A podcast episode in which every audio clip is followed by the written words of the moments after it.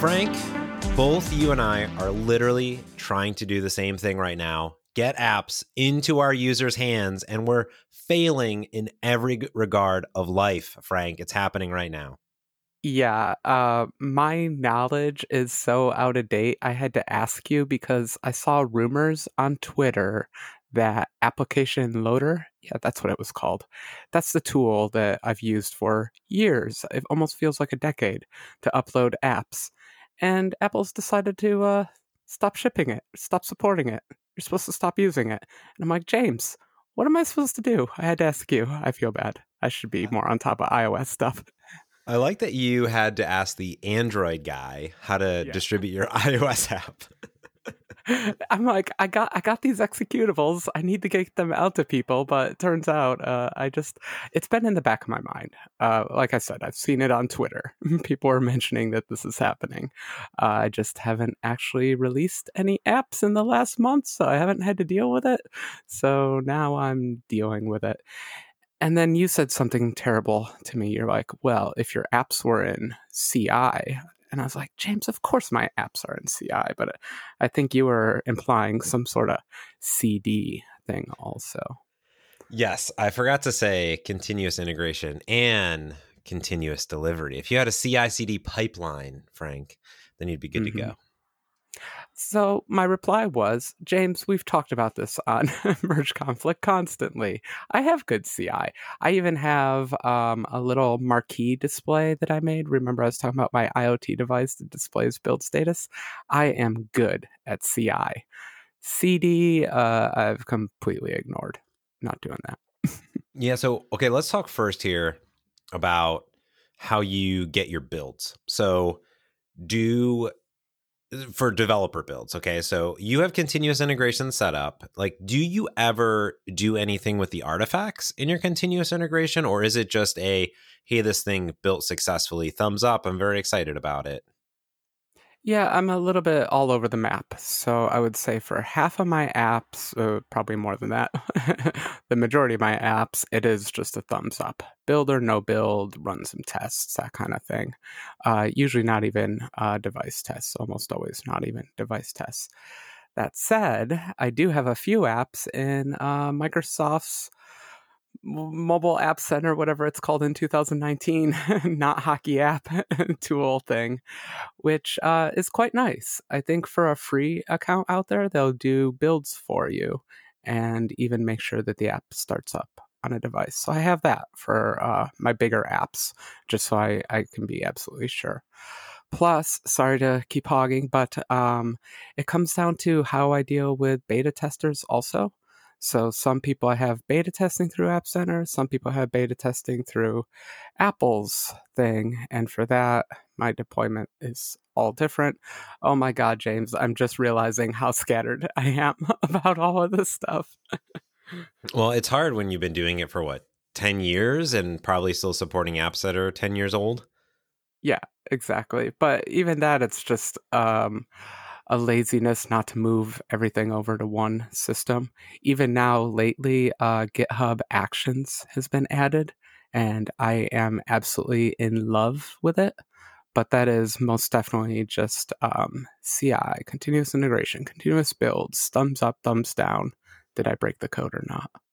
I, I feel like this is funny, too, because we've talked about C I and C D, and we both ship a lot of libraries. And I feel like for DevOps, we're talking DevOps people, um, for libraries, I feel like we have that under control. For me, I build everything in Azure DevOps, like easily. It just go build this library and then ship it to NuGet, right? Just like, and NuGet, done, right? It's like very seamless. And if I have it with a beta tag, then it's a beta package. If I don't have it with a beta tag, then it's not a beta package, right? It's like, it's like, that's the world that I wish we lived in. And like, everybody just gets it, but we're not in that world because what you just said, you have testers where maybe their devices have to be registered. Maybe they're getting it through TestFlight. Maybe they're getting it via an email. Maybe they're sideloading it onto their device. And there's all these certificates, provisioning, and all this shenanigans going on. And what we really want to have happen is someone downloads it, and then uh, to test it, right? This is like the, the first goal is like, the first goal is that I want to be able to download and test my own build. Like that's the first thing I want to do, because even if I build it locally, it doesn't necessarily mean that what I'm shipping to the App Store is correct. And that's that's the first like framing of continuous delivery is how can I continuously deliver an app to me? Does that make sense? Yeah, absolutely. And I should say and clear the air here, how do I actually ship an app? I never take a build off of a C I server and upload that. I just don't trust anything. So whenever I really, really release an app, I build it myself on my own machine. I go to the bin and O B J folders. I wipe them out. I uh, build the app. I archive it. Then I start deploying it to devices and do one last test, manual test pass. And then I upload to Apple. How in the world do I automate all of that in a pipeline? What, like an animal? Oh my gosh. Oh my goodness. Oh, no. okay. Set okay. me straight. Set me straight. Okay. So that's not the worst thing in the world. You know, I did this for, for many years. And, and to be honest, Frank, let me, let me tell you a little secret. I still do this today sometimes. Of course. Um, it's a, it's a tried and true method. It may be painful. It may be slow, but it works. I like that. Um, Visual Studio and Visual Studio for Macs and Xcode, they have the archiving built in. I like, I love this yeah. feature, the archiving tool, because even if you're not using C I, it's sort of like in C D, I should say, um, it's kind of like your own versioning. So you at least know like, hey, this is this magical build and I shipped it to somewhere because it's archived. Previously, my archive was a Dropbox folder that had Uh, Android and then the version number and then like the A P K inside of it. And like, that's how I remember what build I shipped to the App Store. And that was, that was bad news. That was like eight years ago. And, and uh, I've definitely come further and, and you're, you're right. Like at least to get it to Google or to Apple, the cool part is that Visual Studio and Xcode will walk you through it, right? Like Android, you can ship to Google Play directly from Visual Studio. Like it's magical. And the app, what is it? It used to be Application Loader. It's gone. And now it's Transporter. Did you download Transporter? It's a cool name. Uh, they were watching too many Jason Statham movies, I think. Yes, sir. Uh, and I'm just logging into it, trying to remember all my dev passwords. And the U I is blank and confusing, just like the old App Loader. So I can't wait to figure out how to use this puppy. Thanks, uh, App Loader. Yeah, thanks, yeah. Transporter. Thanks, Apple. Yeah, and, and that's I think they, uh, they they did this because people are distributing more than just apps. They're distributing media too. So it's like one-stop shop, I think, for getting everything to Apple. Yeah. So let's go back to the archiving. There's one really good reason uh, for doing it. Uh, there's a few bad reasons. They take up a lot of space, especially after ten years. Um, I, I've I don't have... Uh, a complete archive history. I've lost it between machines and all that because they're huge. But I have a pretty good, uh, decent recent history. The good thing about the archive tool is that when you get crash logs from Apple, you have symbol information and you can make sense of what actually crashed. Um, I think that this is changing a little bit with how we deploy apps. I'm pretty sure we still don't upload symbols when we're deploying apps, though. So we still need to keep those symbols somewhere. And if you have um, one of these archives, Apple calculates all the crazy hash codes it uses to determine which crash log is associated with which binary. And if you've done this for a while, you know it's a very hairy system. You change one byte in your package, and all of a sudden you don't get symbols anywhere, like a byte anywhere, just because the hashes don't match anymore. So the archiving tool is great for keeping all that stuff in line. That said, I'm pretty sure even in a C I system, you could generate these archives. Have you tried doing that? Yeah, so when you generate and compile up your iOS or Android app, I think there's certain flags that you can pass to the compiler to create your, um, for iOS, it's the D S Y M, the debug symbols um, part of it. And um, during my continuous integration cycle, you can, it, you're just creating an archive for all intents, right? That's the, that's the idea there. So for me, when I think of my continuous integration, there's sort of two steps to it, which is how do I first build my debug like developer package? And then how do I build or sign my release package? And for both of those, I want to have those debug symbols.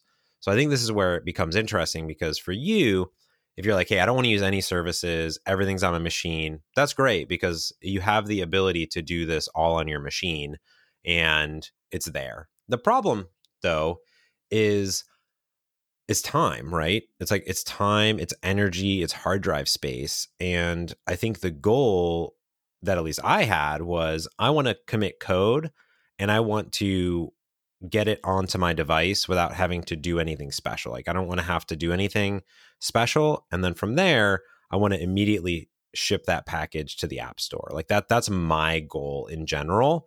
Um, so when you ask me like, oh, like where'd Application Loader go? And oh, I got it on this Transporter thing. Like for me, I, I saw this all the time, by the way, you weren't the only one. Like literally the internet blew up um, from both Objective-C and Swift and Xamarin developers, like, where'd it go? Um, and I was like, uh, man, I haven't, I haven't opened that thing in three years. Like, um, mm-hmm. and, it, and I was like, that's kind of uh, interesting, because I feel like everybody's still going down this route. So there must be something hard about taking it from archive to full DevOps. That, that must be difficult. And like, what's your roadblock there? That's what I'm really curious about. Okay, so we can definitely get into that. But first, let me ask one more high-level question of you. Uh-huh. Um, when you're doing, how are you differentiating between um, test builds for beta testers and distribution builds? Like, what is your physical different action for creating those two th- different things? Or is it still always automatic, like you do both always? Okay, so here's, let's, let's, before we talk about why you can't get there, let me tell you what I did, and then you can tell me why you can't get to what the thing that I did. Does that oh, make sense? Should, should, should I go in your order? Let me tell you my no, biggest no, no, problem, no, no, no. I guess. No, no, no, no, no, no. Okay. I, I think it's worth, I think because the problem you just described is really hard, right? Um, because okay. testers versus non-testers. So here's my optimal flow, Frank. Here is what I think is what every developer should be doing today. Um. There are two products that I like. They both happen to be from Microsoft. The first one actually doesn't um, matter. It's continuous integration. So you can use any continuous integration service you want. And this is just building your package, right? Building your source code, compiling your app. And then those things take artifacts and then you ship them to something else through a continuous delivery release pipeline. So the first part here is the continuous integration. And I use Azure DevOps, and I use the free hosted Mac build agents for iOS and Android. And they have all the Xamarin bits installed, but I also use a um, uh, a plugin from Jonathan Peppers called Boots, which allows you to install specific versions of Mono and specific versions of Xamarin iOS and Android on that machine. It takes like a minute each, so it's pretty slim because these are hosted, right? They The, the software is not managed by you. It's managed by Microsoft. But there are hosted Macs, so that's cool. So I do that. Now, for Android, what I've done is I build my application twice in the same phase. So when I kick off a build, there's two phases, Android and then iOS, and these run in parallel. So Android will get everything I need.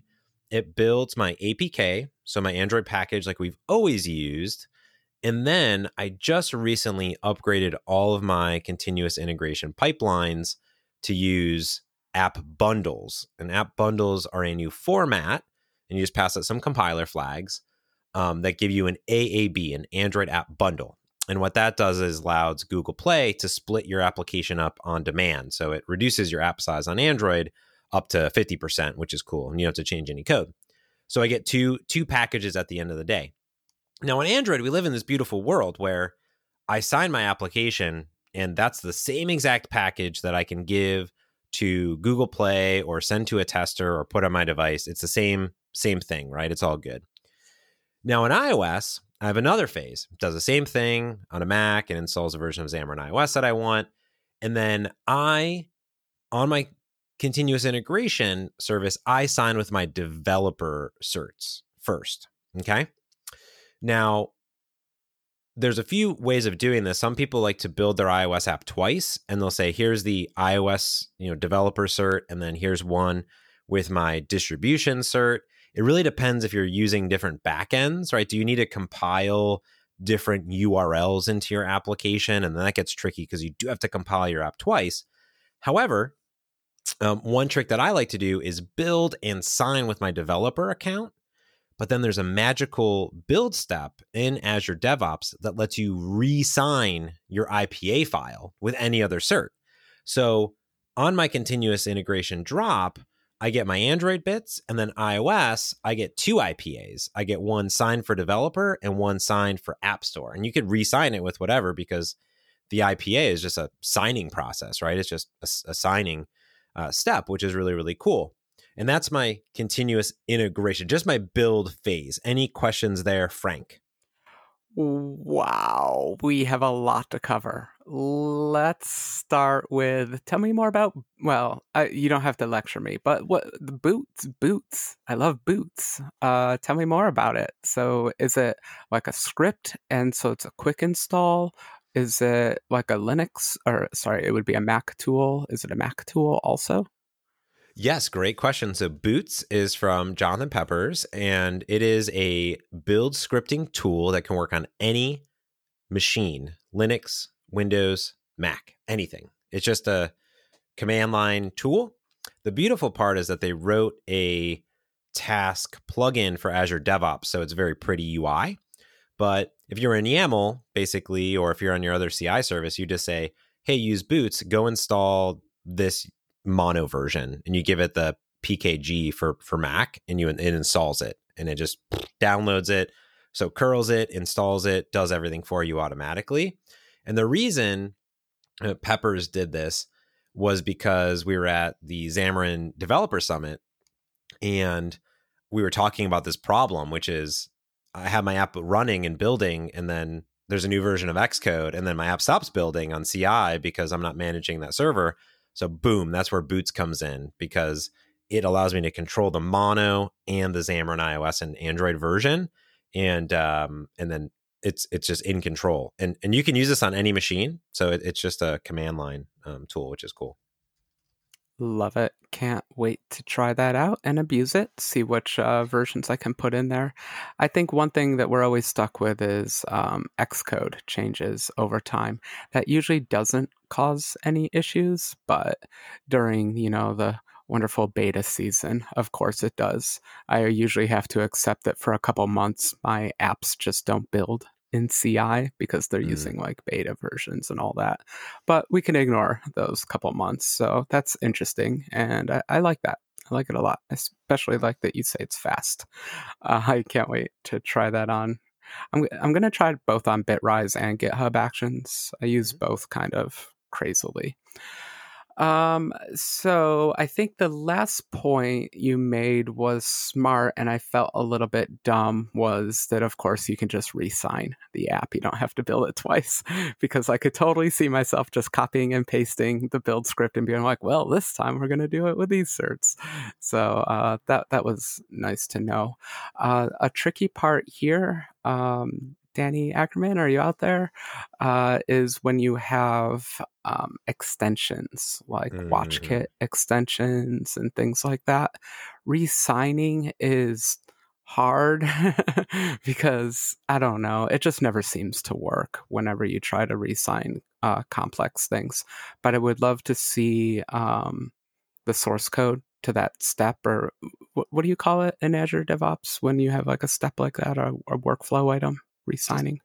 It's a the it's a step, but we call it a ta- a, ta- a task. So a task, yeah. So are, is that like open source? Could I see the code to how resigning works? I'd be interested to see if they can handle that situation. Oh yeah, all of the Azure DevOps built-in tasks from Microsoft are all open source on GitHub. Super sweet. Cool. Mm-hmm. Yeah, I tend to do everything with scripts. And so if I don't know how to do it, I assume it can't be done. So be good to go read someone else's code and see how they accomplish these tricky little things like that. Yeah. Now, the cool part, too, is that, like, for me, Um, you could, of course, be doing this on any C I server. Like you could be using Bitrise or you could use App Center or things like that. The reason I like to do it on Azure DevOps is most of my apps have other components besides just the app. So even Hanselman Forms, I'm deploying some Azure Functions along with my my my apps, and I also want to control versioning. So I like it there. And, and these are totally accomplishable in uh, other services and even Boots. Like when you go to Boots, they have scripts on how to do it in Azure DevOps, App Center, GitHub Actions, and Bitrise. So it's all there for you, which is really cool. So they they walk you through it. But I like to be in control of it a little bit more, which I think is really, really nice. Um, but but I think that's just the build part of it. And it's just sort of knowing like what goes into a build. And it's it's versioning, it's building, it's signing, and that's it.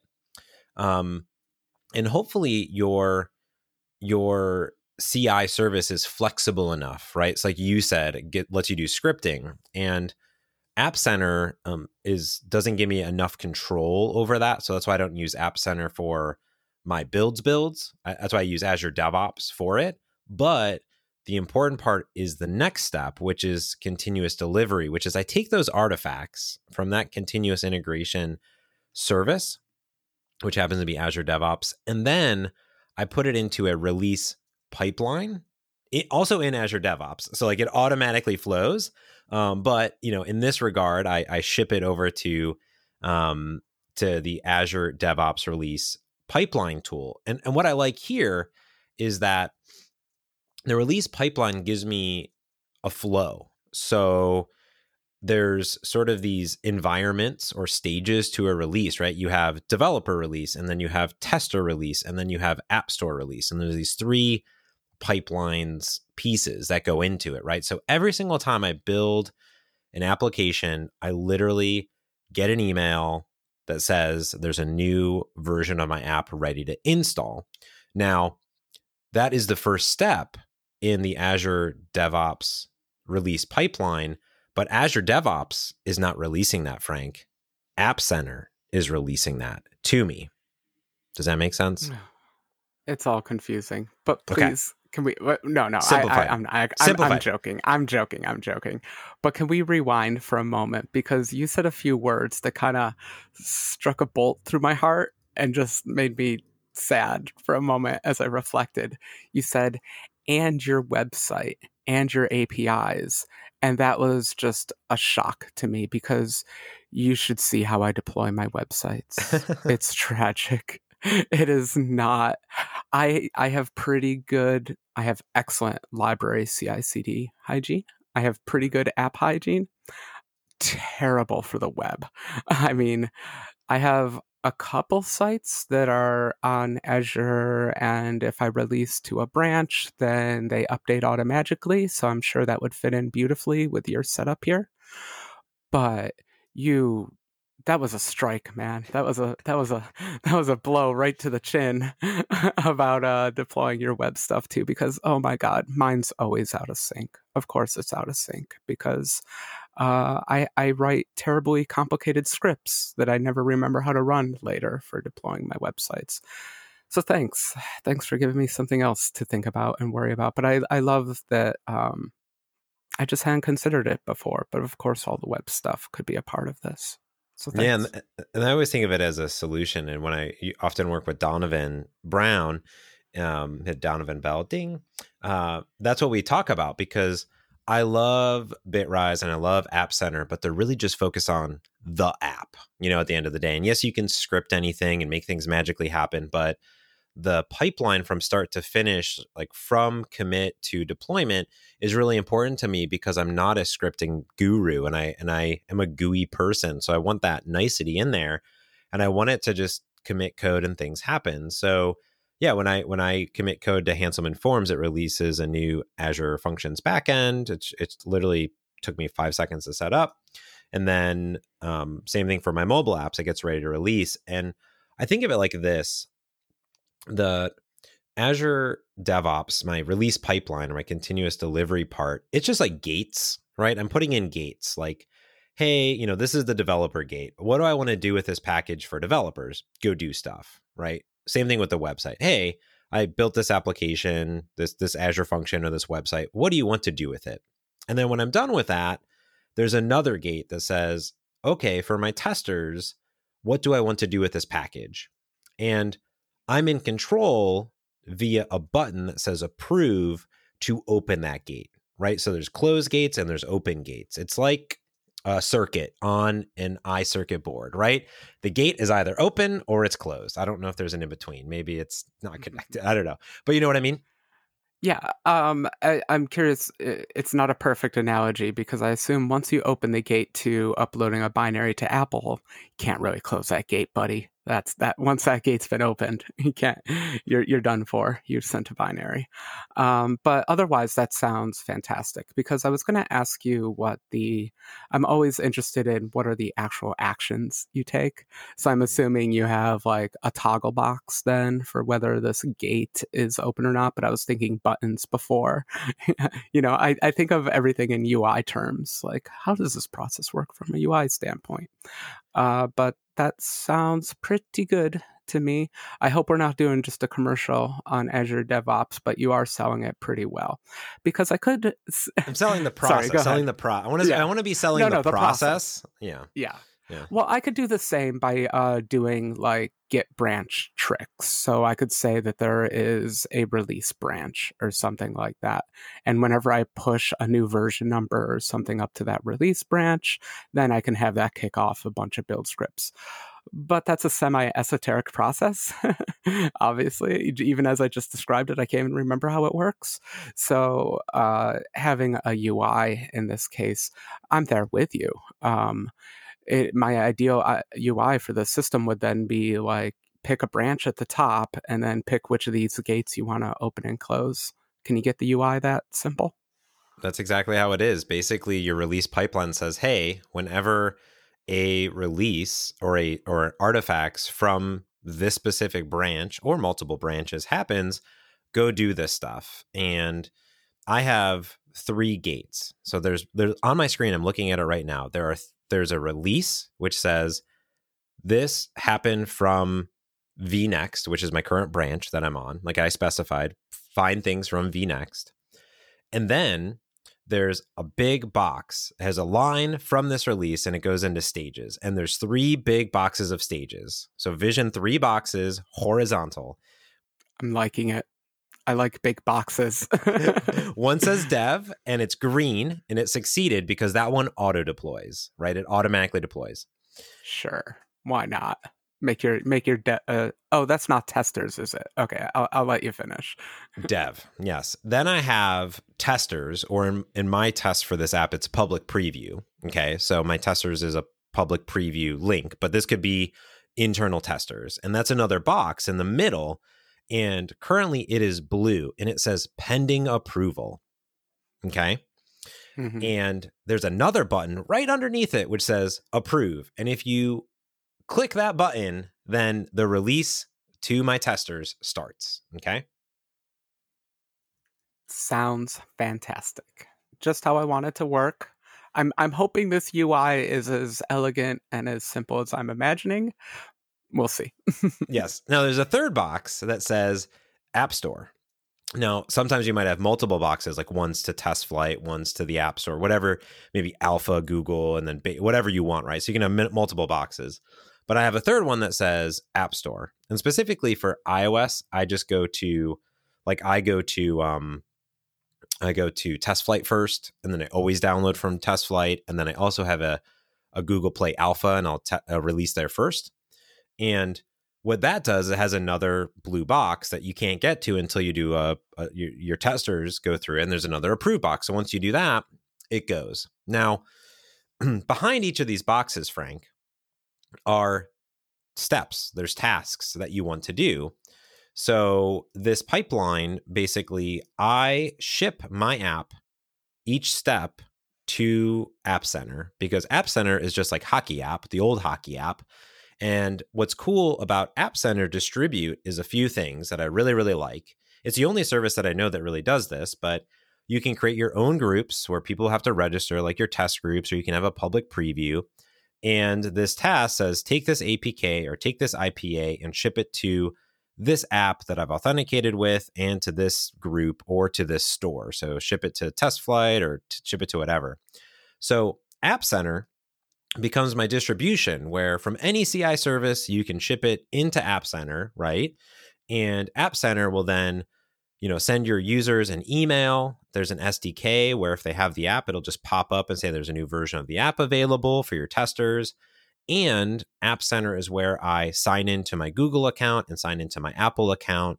And I let App Center do all the distribution, because App Center also does my analytics, crash reporting, push notifications, and things like that.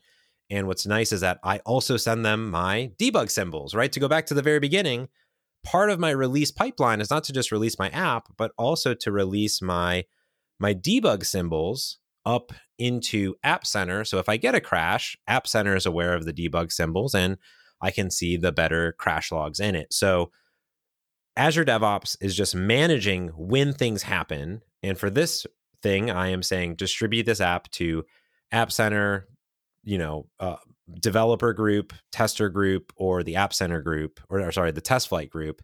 And at the same time, I'm also releasing my Azure Function backend directly into Azure, all from the same pipeline. Like I have those gates in place to say, when I finally go through this, then publish my backend when everybody needs to hit it at the same time. So my apps and my backend are all in sync in a beautiful little flow there, um, if that makes sense. Yes, sir. Wow. Okay.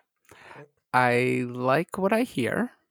Um, I want to go back to the buttons again, though. Okay. Buttons. So, um, yep. Are yours chained? To- I'm just curious, personal preference here. Are yours chained together? Like you have to go through dev and then you have to go through... Um, test and then you have to go through deployment, because I was thinking while you were talking, I'm like, that's not how I'd wire it up, because I would definitely want to skip the testers. I skip testers way too often, and so um, I'm pretty sure that's how I would set up my graph, but I was just curious how you set up yours.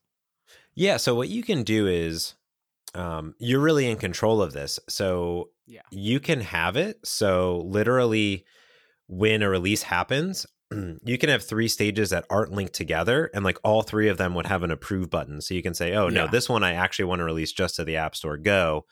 Or another thing you can do too is um, at any time, you can just say create release, and then you can say skip over, skip over these steps and go to the third one. So like oh, you can do a, you can do a manual release and say, you know what, skip over these and then just ship that other thing out. Okay, that's fair. I just want to stay in button world. Uh, but you didn't answer the question, sir. You personally, are they uh, chained together, or are they uh, independent of each other? They're always chained together, yeah. Yeah, okay. Uh, so I did get lost in one little thing. So I love uh, some line you said about DevOps is just what you're using to orchestrate all this thing. It's just handling the events and kicking things off. And you made that really clear with the App Center thing. I had never considered using App Center in that way. It seems a little bit abusive because they, they they have a nice U I. I like the App Center U I, but I never considered just having scripts just shoving data into it. So that's very clever. Uh, never considered that. But uh, going back to the DevOps, can you do uh, builds in that too? So you can say DevOps run this script on a Xamarin machine, or are you or do you have a different C I system from DevOps? From the re- C D, the, the release part, you mean? Yeah. Are they two different ones, or are you uh, all in one? So great question. So every stage in the in the build and in the release is on a fresh machine, okay? However, if you want to, you can have one of your release stages. Um, you can you can pick the machine that it's building or it's shipping it from. So it needs to spin up a machine. So like if I just have a, a task, a step here on my dev that says release to App Center, then it will just download the artifacts on a Windows or a Linux or a Mac machine and then ship it via curl, right? It'll just like put it over there. Um, and then via the, the, you know, there's a RESTful A P I for them to send it over there. But what you could do, for instance, is like one of those stages can have multiple steps. So you could say, hey, download this artifact on this Mac machine, install my provisioning profiles, re-sign this application, and then ship it wherever you want, right? You can you can do anything that you did in the in the continuous integration, you could do in the release pipeline if you really wanted to. So maybe you want to run tests or U I tests or something that's like, hey, there's an in-between step between dev and and you know App Store, which is run U I tests, and I I don't care about the dev part. I, I want to make sure that you know I run an additional suite of tests. Like you could put that as a middle tier and totally take your app and then run U I tests on it or something like that too. Is that, is that the question you're asking? Yeah, but you keep saying you could. So are you saying you shouldn't? What is the recommended uh, place? Like, where do the getting started docs say I should do my builds? Well, so all of your, so, uh, here's what I like to think. I like to think that that everybody has their own way that works best for them. So you do your own thing, but I Got like it. my build to be the build, right? Like this is the artifacts that I want to do stuff with. And, and those artifacts are, are the distribution part of it. But I do think that part of the distribution should be additional tests or load testing of a website or something else to make sure that, hey, you know, everything worked great in dev and, you know, my testers are okay, but I want to have this additional checklist that says before I release to the App Store, before I put this website on the internet, make sure that there's an additional suite there. And I think that's okay. I think that your your build can do tests, but I like my builds to happen fast. And I would rather that my build went green fast and then my release failed because uh, my tests, you know, failed or whatever, or my load testing failed or something like that. Mm-hmm. Um, and I think you just need to be aware of like, where would you like your things to fail at what point, right? And sometimes it's, I want my u- my unit tests to fail, right? Because unit tests are really fast to run. So if I'm building a library or a website, like run my unit tests when I'm building my app. So if those fail, then it's as if my build failed. But if I'm load testing my website, like don't do that when I'm building, do that later on, because I only want to load test at a certain point of distribution. I think that's sort of, you need to make that distinguishing point of like, when are the checks before it gets to go to the next thing and decide where that makes sense for you. Okay, let's uh, clarify with a concrete example, because one thing, one question I still have is whether builds kick off the DevOps process or commits to GitHub, or is it a polling system and Azure is just always querying different things. So let's say I have a build on Bitrise. Hypothetically, James, um, would I run a script at the end of my build that pokes DevOps and says, hey, hey, here's a bunch of files, uh, begin this process now, or something else? Or is it Git that triggers DevOps? Yeah, so this is a great question. So the first part, which is the, for both Bitrise and Azure DevOps, and App Center, anything else like that, right? The build phase, so the the build pipeline where you're going to build your artifacts, that is kicked off via a commit. Okay? Yeah, that I have done. That's the C I part that I do for all my libraries and all that. That part, I'm solid. Yes. Now, the continuous delivery part, so the release pipeline, that is triggered by um, an artifact drop. So it's like a commit of artifacts somewhere on the internet. Does that make sense? Okay. Yeah, that makes absolute sense, because at the end of a C I process, you always have to decide which artifacts you want to export from your uh, process.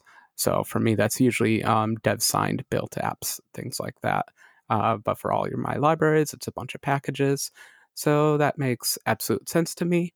And I love that, because I was worried that it was going to be like some A P I that you had to encode in a funny way. I- I'm sure it still is, but in some way you just have to take a bunch of files and dump them on a server somewhere, and that kicks things off. That's correct. So if you're doing it inside of, so if you're doing it inside of Azure DevOps, it's really easy, because when your build completes, like the artifact is dropped and then the release pipeline says, hey, there's a new thing, go start up this release pipeline. Um, which is there. Now, that release pipeline in Azure DevOps can be triggered in one of nine ways, Frank. Are you ready? Okay. So it can be triggered via a build in Azure DevOps. That makes sense. Uh, it can be triggered via, I think, source code repositories. So a Git, a GitHub, T F V C. I think mm-hmm. that like if you commit something there, it can also trigger the pipeline to occur. Um, sure. You can ship items to Azure Artifacts. You can do it ideally off of GitHub releases. So if you had a release, you could be listening for new releases to GitHub. There's also... Mm. That's nice for libraries, but I won't, I'm not ever going to put my app on GitHub releases, I don't think. Oh, I, you know what? I take that back. When you were saying releases, I was thinking that you're forced to put the binaries up there, but no, it's more of just a tag. So cool. GitHub I think so, releases. Yeah. And then I think you can also put them in like Docker containers or Docker hubs or even... like Jenkins, like you can like link it to a Jenkins job. Now, I'm not sure what the best way to do it is if you're going to use Bitrise to build your app. My assumption is you'd either tag it in a Git release or upload it to Azure Artifacts somehow and like basically drop something in there, like drop a package or something like yeah. that. I'm not one hundred percent sure, to be honest with you. That would be the simplest, most ideal solution for me. That would be wonderful if that's how it works, because you could always just use curl or something to upload a bunch of files. Mm-hmm. But knowing the internet, I'm sure it's complicated JSON A P I that I'm going to have to learn to use. Probably, probably. But written I mean, in Ruby. Written in Ruby. Yeah, I mean, and like I said, you could most likely accomplish this. What I used to do in Bitrise is I would have multiple workflows based off the branch, and then each branch would do something. But the reason I didn't like that was because then I'm building my app again, right? Like I'm, I've built my app in master, and then I have to like magically pull the code up into this release branch, and then I have to build again, and then it goes through a different flow. So instead of like having multiple ways of building and managing your app, like there's one way to build it and there's one way to release it. And here it goes. And that's kind of my idea. Yep. Okay. So I like all of this. I like it all. You you you have me sold. Okay. But I have a concern, James. I have a concern. Okay. We are managing a lot of configurations and services and things like that. I wonder if it's truly saving me any work uh, because I have to maintain these processes. Let me actually start over. I'm going to turn this into a question instead of a concern. Okay. Let's say I, I put all this effort into this for iCircuit, and it's glorious. I have the most beautiful graph ever. It does the best things with gates and builds and all that. Versioning, great. What do I do for Calca? Can I just take like some JSON file or YAML file and apply it to Calca? Or do I have to rebuild all that work and effort uh, again for another app? Yeah, it's a good question. Um, the build pipelines. So if you're like your C I part of it, that's you can just do that all in a YAML file and make your make that part of your code. For the release pipeline, there is no YAML today in there. However, mm. you can go into a release and then say export, like export this and then re-import it into another one. You know what I mean? Oh, so, yeah, cool. What does it, just out of curiosity, what does it give you when you hit export? I'm doing it right now. So it gives you a JSON file. I'm just file. curious. Yeah, JSON. Okay. So it really is a JSON file at the end. Um, That's cool. So you could ostensibly check that in if you ever are. If you're like me and are lazy slash can never remember how to do things and like to copy and paste things. You know, I need, uh, I like U Is. I love them. But once I have everything configured, I just want to lock it down and say, these are the options that I've picked and apply it to many apps because I maintain five, six apps and it's a bit of effort. So Um, mm-hmm. any process I come up with gets multiplied by five. That's kind of my concern. So any little overhead just gets multiplied. And I have to be wary of that when I'm building automated processes, whether they're actually saving me time or not. Yeah, you know, and, and I and I struggle with that early on with my plugins, because I have ten or so, fifteen or so libraries that I'm shipping all the time to NuGet. And inside of my Azure DevOps project, it's called my plugins. And my plugins has, you know, fifteen build pipelines. And whenever I add a new library, I just right-click, copy, and then duplicate, basically. And same thing with release. I just right click and I say, you know, duplicate this, and then it duplicates it there. It is a little bit tedious if I have to go through and update all of them. But I will say, like, that's like if I have to change something, I'm like, oh, I need to add this new step because I want to do this thing. I have to update all of them. But then I think, well, there'd be no difference if that was YAML, because I would have to go update fifteen YAMLs, right? All with different properties. So it's similar. And I think it is one of those risk versus rewards where, especially if you're a solo developer like you and me, is it really worth my time and energy to go through this, this experience? And it takes some time, right? I think you have to invest a little bit of time in it. However, once you've done it, I mean, every time I add something new, it's like butter. It's just like, it takes the second time I do it. Like if the first time took me eight hours, the next time takes me four hours. The next time takes me thirty minutes, and then the next time takes me two minutes, right? And now I'm just like, oh, I just, I know exactly what I'm doing, bop, bop, bop, bop, bop. And, um, and ideally nothing breaks. I would say that my releases, my release pipelines have like never broken, because releasing something to NuGet or releasing something to App Center has not changed. Um, and even releasing to TestFlight has not really changed from a C I point. The pipelines always change because the, the for building, because of what you said, right?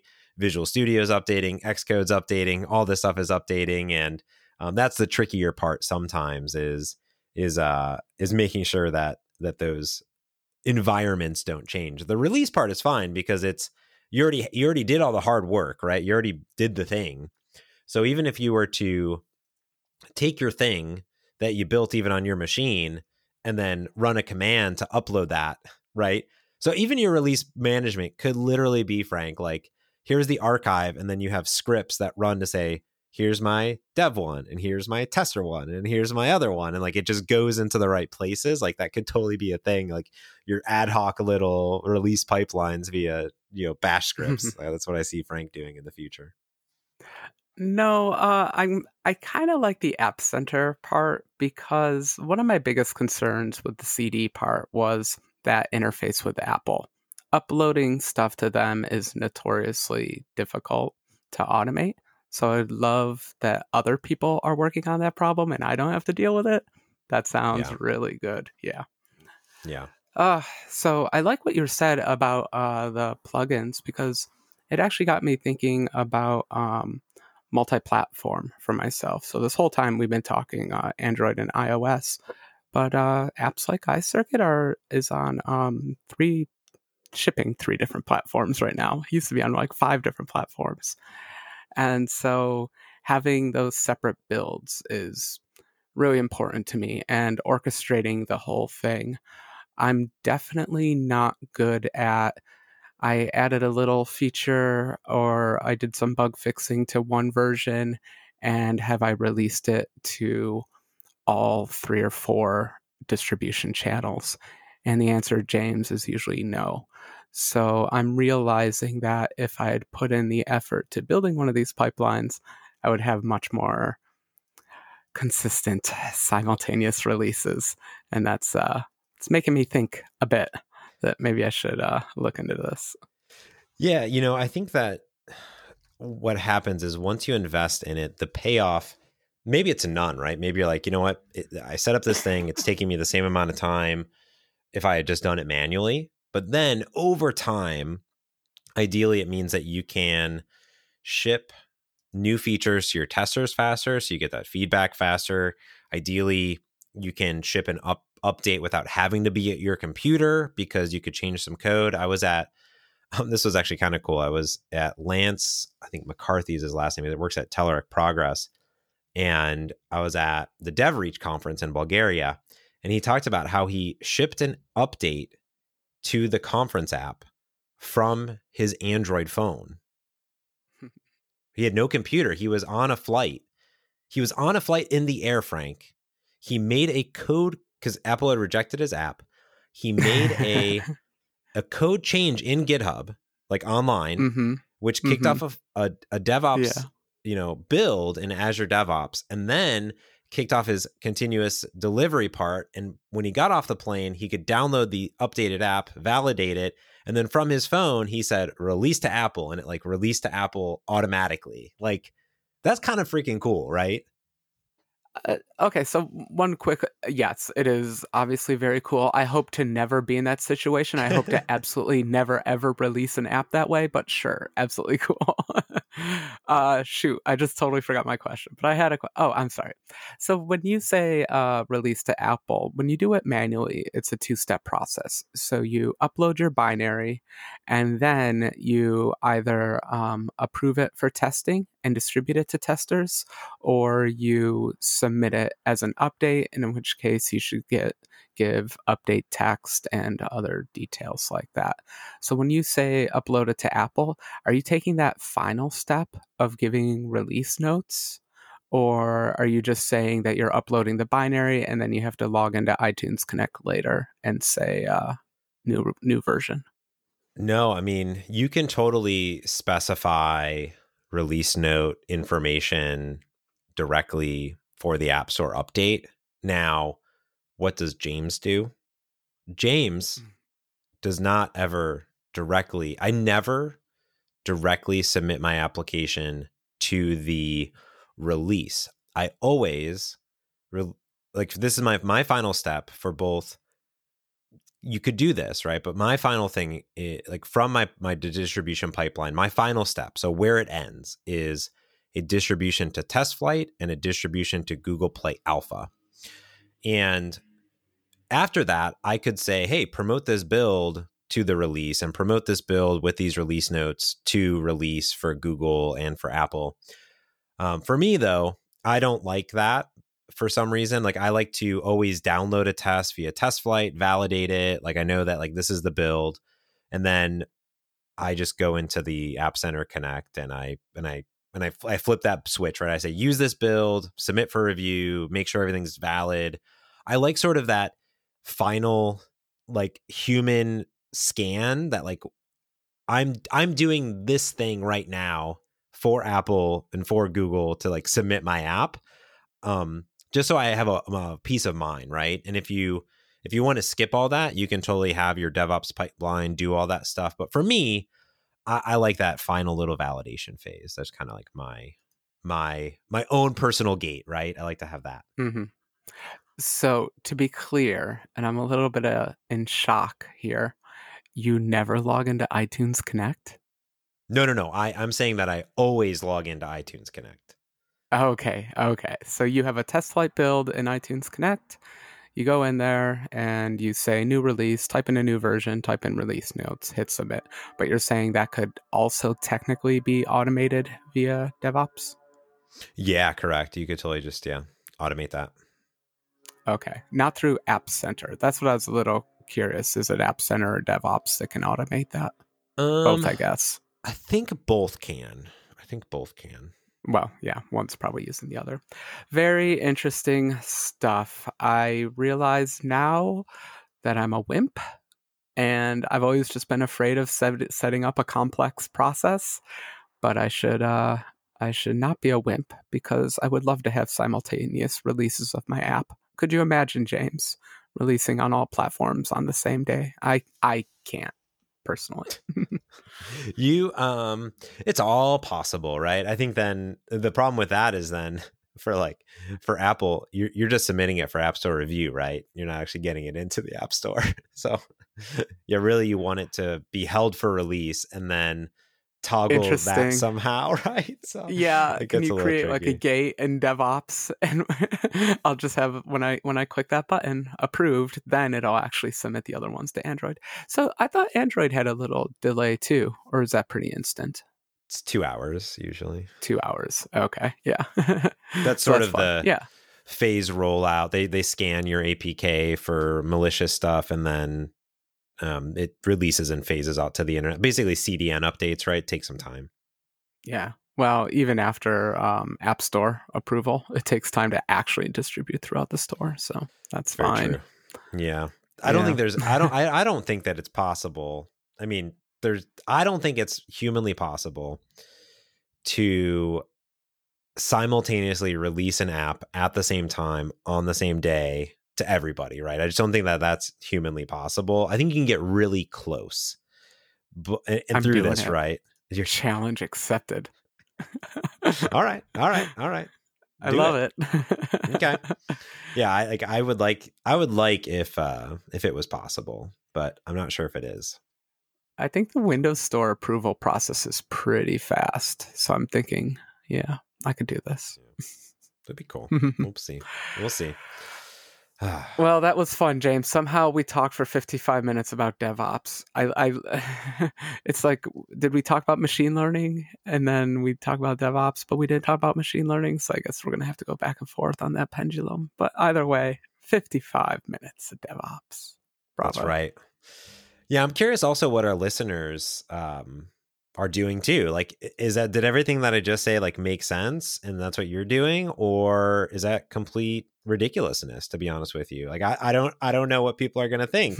So let us know. You can write into us um, by going to merge conflict dot f m um, and send us an email. We, we read those, or you can leave a comment. Um, in general, we actually got a lot of comments recently, and uh, I figured I'd take a few minutes here, Frank, at the end of the podcast to talk about okay. uh, listener feedback. I love feedback. Let's do it. Okay, so the first one I want to talk about, I will put this into the show notes, but if you go to episode one seventy-four, uh, Luis from Brazil, he, uh, well, this was episode where we were talking about C sharp eight, and specifically mm-hmm. we were talking about arrow pattern. You remember arrow code? Mm-hmm, mm-hmm. Um, apparently, in Brazil, they call this Hadouken indentation via Street Fighter, and he put in a... a graphic of Ryu from Street Fighter doing a fireball Hadouken with the arrow going into it. Yes. It's, it's amazing. It's amazing. Yes. Perfect. Makes, yes. Awesome. Love it. Uh, excellent. Yeah, that was Don't a you good think one. I D Es should have better graphics. It should. There's like every time, like every time you do something or you reformat it, like if it just knew how to do something, some cool animation came in. It was like smush, right? That'd be that'd be amazing. Or just Clippy shows up and says, "I see you've nested your if statement a few too many times." Yeah, that'd be great. Uh, uh. All right, um, uh, two more here. So from episode one seventy-five, Jim wrote in and he said, um specifically this is about nullable. So we were on the C sharp eight train apparently, and this is a nullable enable, talking about nullable reference types. uh, Jim said, a great topic in discussion. I started down the um pound nullable path following your advice and counsel. Yes. Wow, people yes. did it based on this. Yeah.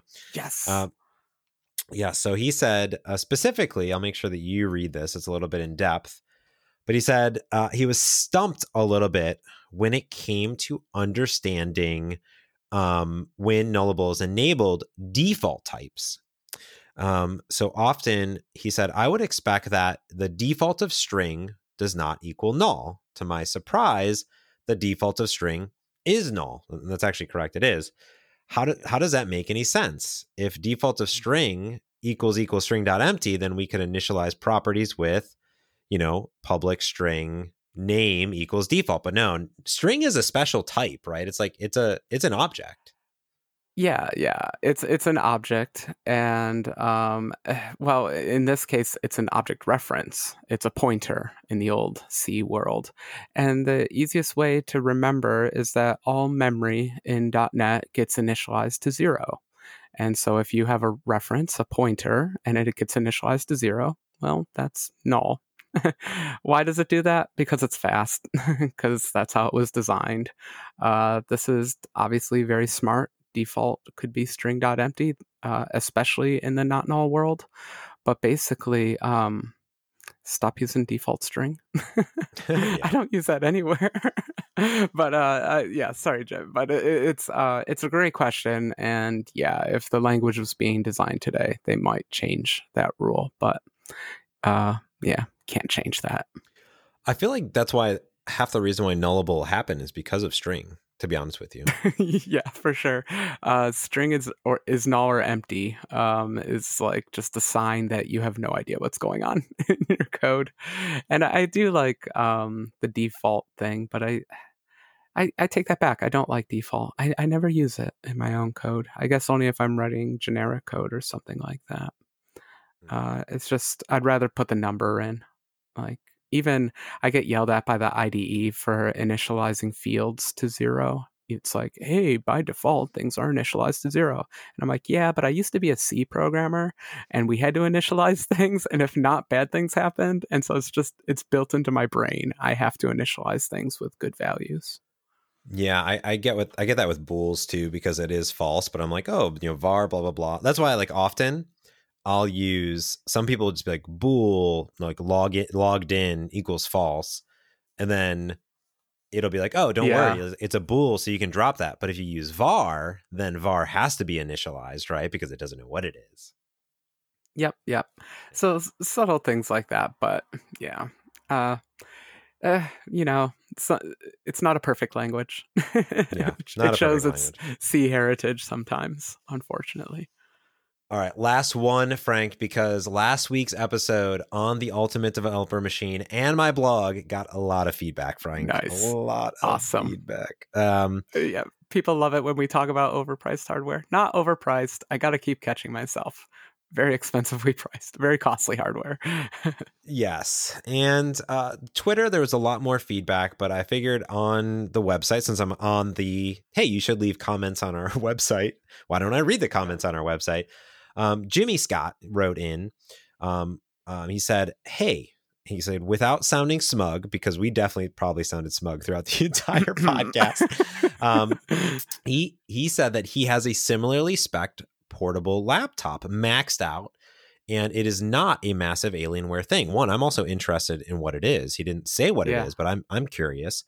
Um, He says it's his only machine and he regularly has multiple V Ms running. So that validates what we were thinking about modern day devs. We have multiple things running. Um, so he says it's definitely possible to use the laptop as a primary workstation. I agree. Um, he said the difference and why he didn't get a Ma- MacBook is that a MacBook is about eighteen hundred pounds. So he must be living in the U K, more expensive than the machine that he built. And in the grand the- grand scheme of things, it's not that much if you're using it every day. However, there's a few things that he likes. He says, hard drives. I can easily change them out if they die. I can rip out the memory. Um, if one SO D I M M dies, he likes that, you know, it's modular basically compared to a Mac. But he says the biggest thing is support. Um, he says if you have a primary workstation like this is, what happens when it goes something goes wrong with it? He said his model that he bought has a four-year next-day on-site support. And he says with Apple, you need to take um, that into consideration with AppleCare, I guess. How many days before it's fixed, and what's the cost to you or your business? That's a good question. I, I guess last time I bought an iOS device, I bought AppleCare, and then on my Surface Go that I bought, I bought Microsoft Care. I guess that's, I don't know what it's called. Um And that was, I literally took, I actually had problems with my Surface Go. The bottom part of the touchscreen stopped working. So I took it in, they gave me a brand new one um, within thirty minutes. So that was kind of cool. I don't know about Apple. Have you had a lot of, um, have you ever had a lot of interaction with Apple Store and old machines and things? I, I feel like they're pretty good, but no. I could be wrong. I don't know. I try to, I avoid them like the plague, even though um, on my, uh, I have one computer with a broken part that's technically under, um, what do you call that? Product exchange, whatever. They're supposed to fix it, but I don't want to make an appointment. I don't care. I have like glue holding it up, and the glue seems to be working just fine for now. So this is a pretty great situation this fellow's gotten himself into. I don't know how many people have four-year next-day on-site support. It's not something I see offered in Seattle that often, especially for the price he's talking, but pretty awesome. Uh, good deal. Especially if it's not a giant laptop that, you know, the lights blink when you plug it in kind of thing. Yeah. But yeah, I don't know, man. Like Apple, I don't like the Apple Store just because it's always so busy, but I still in the back of my head feel like if anything went wrong, I could probably get things fixed pretty quickly. I feel like they would, they would handle that, I think. Yeah. Yeah. I called them up once when my office was broken into. mm. Uh, they had stolen all my computers. And so I called Apple and I said, hi, uh, hi any, do you have any high-end computers? And he said, sure thing, I do. I'm like, okay, have it ready for me when I when I arrive. And I arrived and he had the computer. I gave him money and I walked out, and it was so fast and so simple. I was like, that's how you do an Apple store. And that's how you get it done. That's awesome. Oh, my goodness. Uh, well, um, that's it. Thanks, everyone, for writing in. I, I like uh, listening to um, you, Frank, and I also like reading from our, our listeners. It, it actually shows that people people actually listen to this podcast. Did you know that, Frank? Ooh, that's that's interesting. But now I see that they're commenting, and I want to go back and read all these comments. I see there's some comments from episode one fifty-seven, one thirty-seven. Uh, uh, sorry, everyone. I need to read these more often, and I'll get on that. Yeah, I think that's the, the problem is always like going to different websites and checking stuff. But we'll do a better job, we swear. And, um, you know, go over to merge conflict dot f m. Tell your friends. DevOps it. Ooh. Make it an well, event. Yeah, probably. Gates. Have some gates, and then we have to review it, and then we have to, did we talk about it on the podcast? Uh, I don't know. Maybe just an email. So, all right. Well, that's going to do it for this week's podcast. Thanks to everyone who wrote in, and thanks for everyone who listened. And thanks, Frank, for putting up with my nasally, still sick after a week voice. Um, hopefully you didn't tell. And that means I've been muting constantly. Oh, yeah. You've done an excellent job. Well, I was sick for the last two recordings. So, uh, sorry. I must have passed it on through the electrons. I believe so. Um, but yeah, you know. Hey, at least I can snuggle up with this one hour and six minute podcast to get me through the sickness. Oh so God. That's going to do it for this week's podcast. Until next time, I'm James Montemagno. And I'm Frank Krueger. Thanks for listening for an hour and six minutes. Peace.